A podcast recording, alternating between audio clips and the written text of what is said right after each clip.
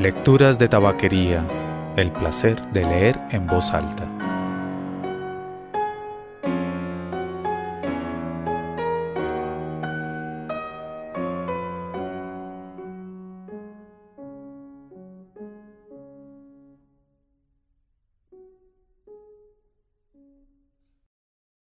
Soy Mauricio Duque Rubla.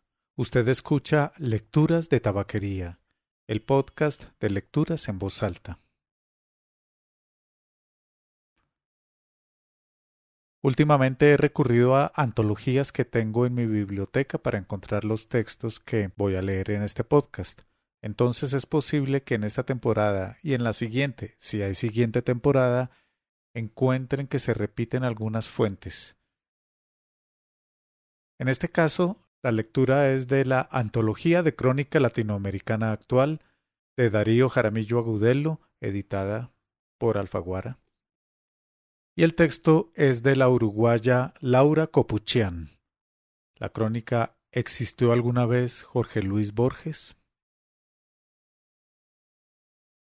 Si desea hacer algún comentario o enviar alguna sugerencia puede hacerlo escribiendo a mauricio lecturasdetabaquería.com o dejar un comentario en cualquiera de las publicaciones del sitio lecturasdetabaquería.com.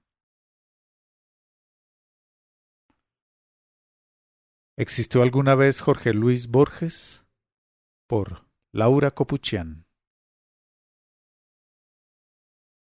1981. Diario italiano Il Messaggero. Una gran foto de Borges y debajo un titular el inexistente. El autor de la nota era nada menos que el escritor Leonardo Sciascia. La noticia, con fuente en el suplemento literario del semanario francés L'Express, era que Jorge Luis Borges había sido una invención de un grupo de escritores, entre quienes estaban Adolfo Bioy Casares, Leopoldo Marechal y Manuel Mujica Laínez. Para darle vida a esta suerte de obra colectiva habían recurrido a los oficios de un actor de segunda línea llamado Aquiles Escatamaquia. ¡Qué nombre de comedia del arte! exclama Siasia. Escribía Siasia. En cierto sentido, en un sentido propiamente borgiano, Borges se la buscó.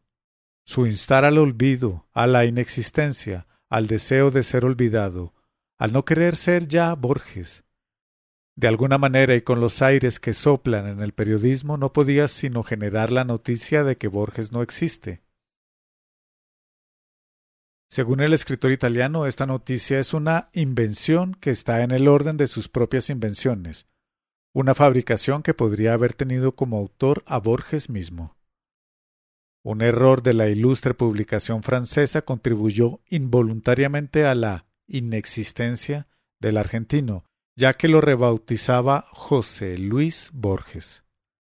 Sciascia no fue el único escritor italiano que se ocupó del tema. Antonio Tabucci opinó al respecto. La información era tan borgiana que se volvía divertida. Incluso pensé enseguida que detrás de ese rumor no podía estar otro que el propio Borges.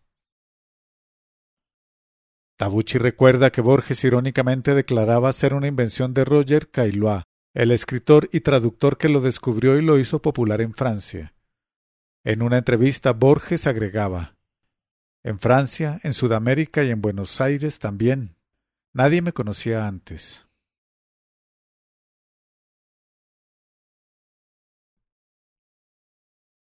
Criaturas creadas. Borges mismo no fue ajeno a la invención de escritores apócrifos.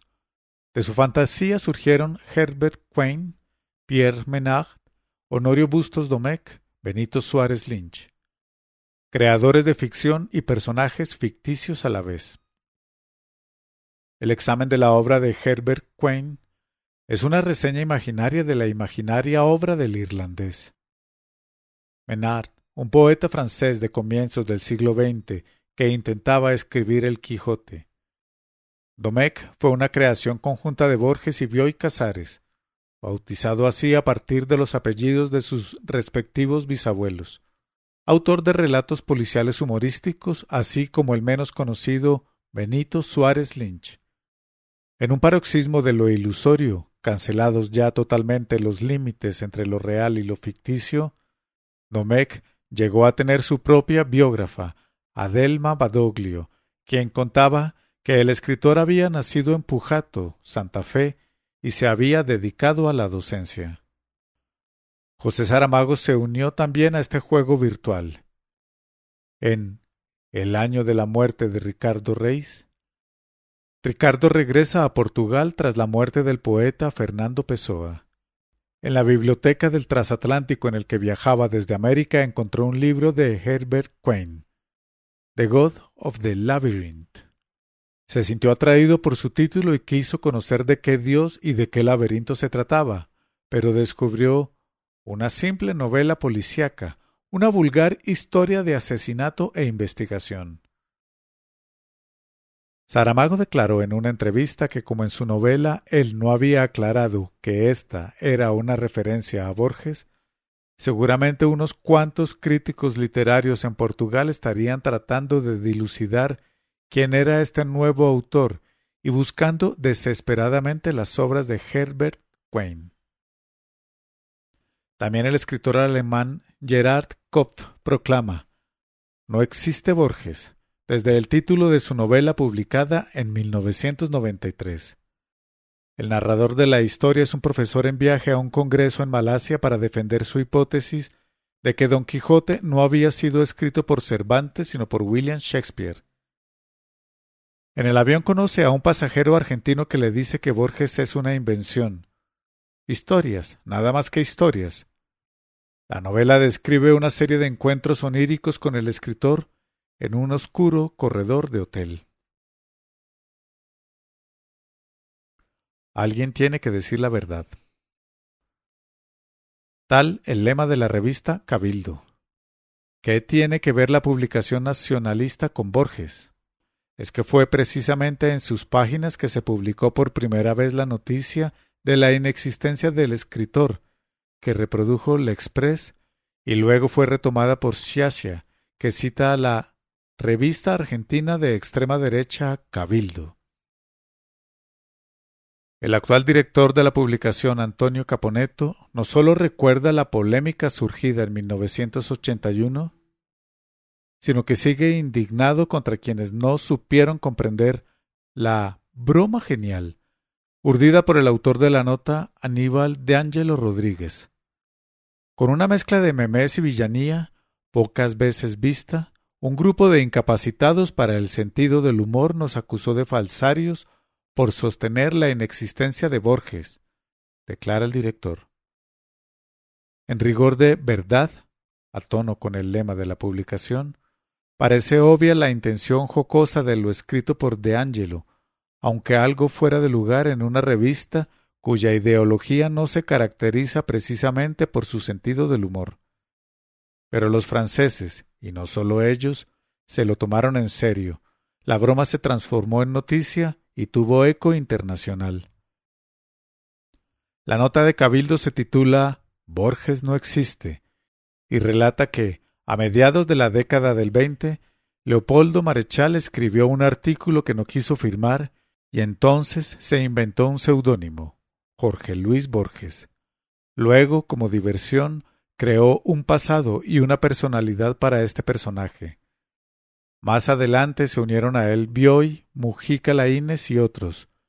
Y pasó lo mismo que con Frankenstein. El monstruo tomó vida propia y sobrepasó a sus creadores. La intención neutrapélica, sic Caponeto, aparece como evidente, por ejemplo, cuando el periodista presenta al actor que los escritores decidieron contratar para personificar a Borges.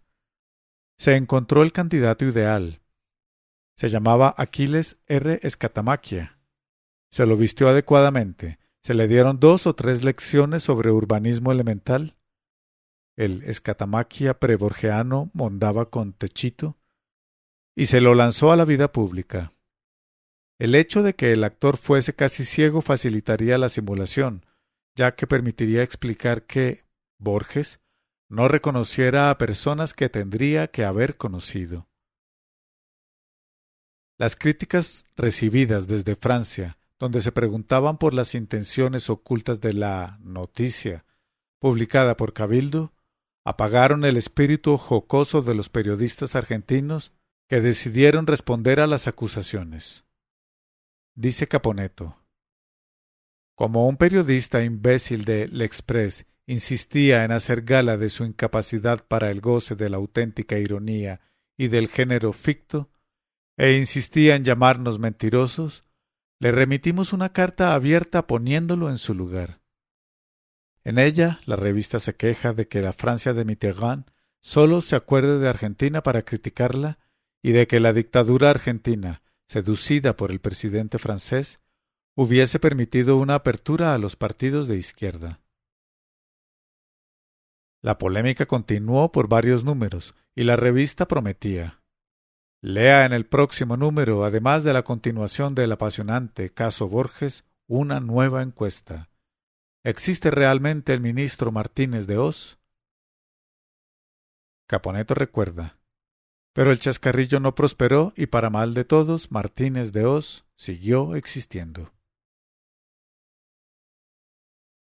La única verdad es la irrealidad. Quizás sea un lugar común decir que a Borges le hubiera resultado divertida la noticia de que no había existido jamás.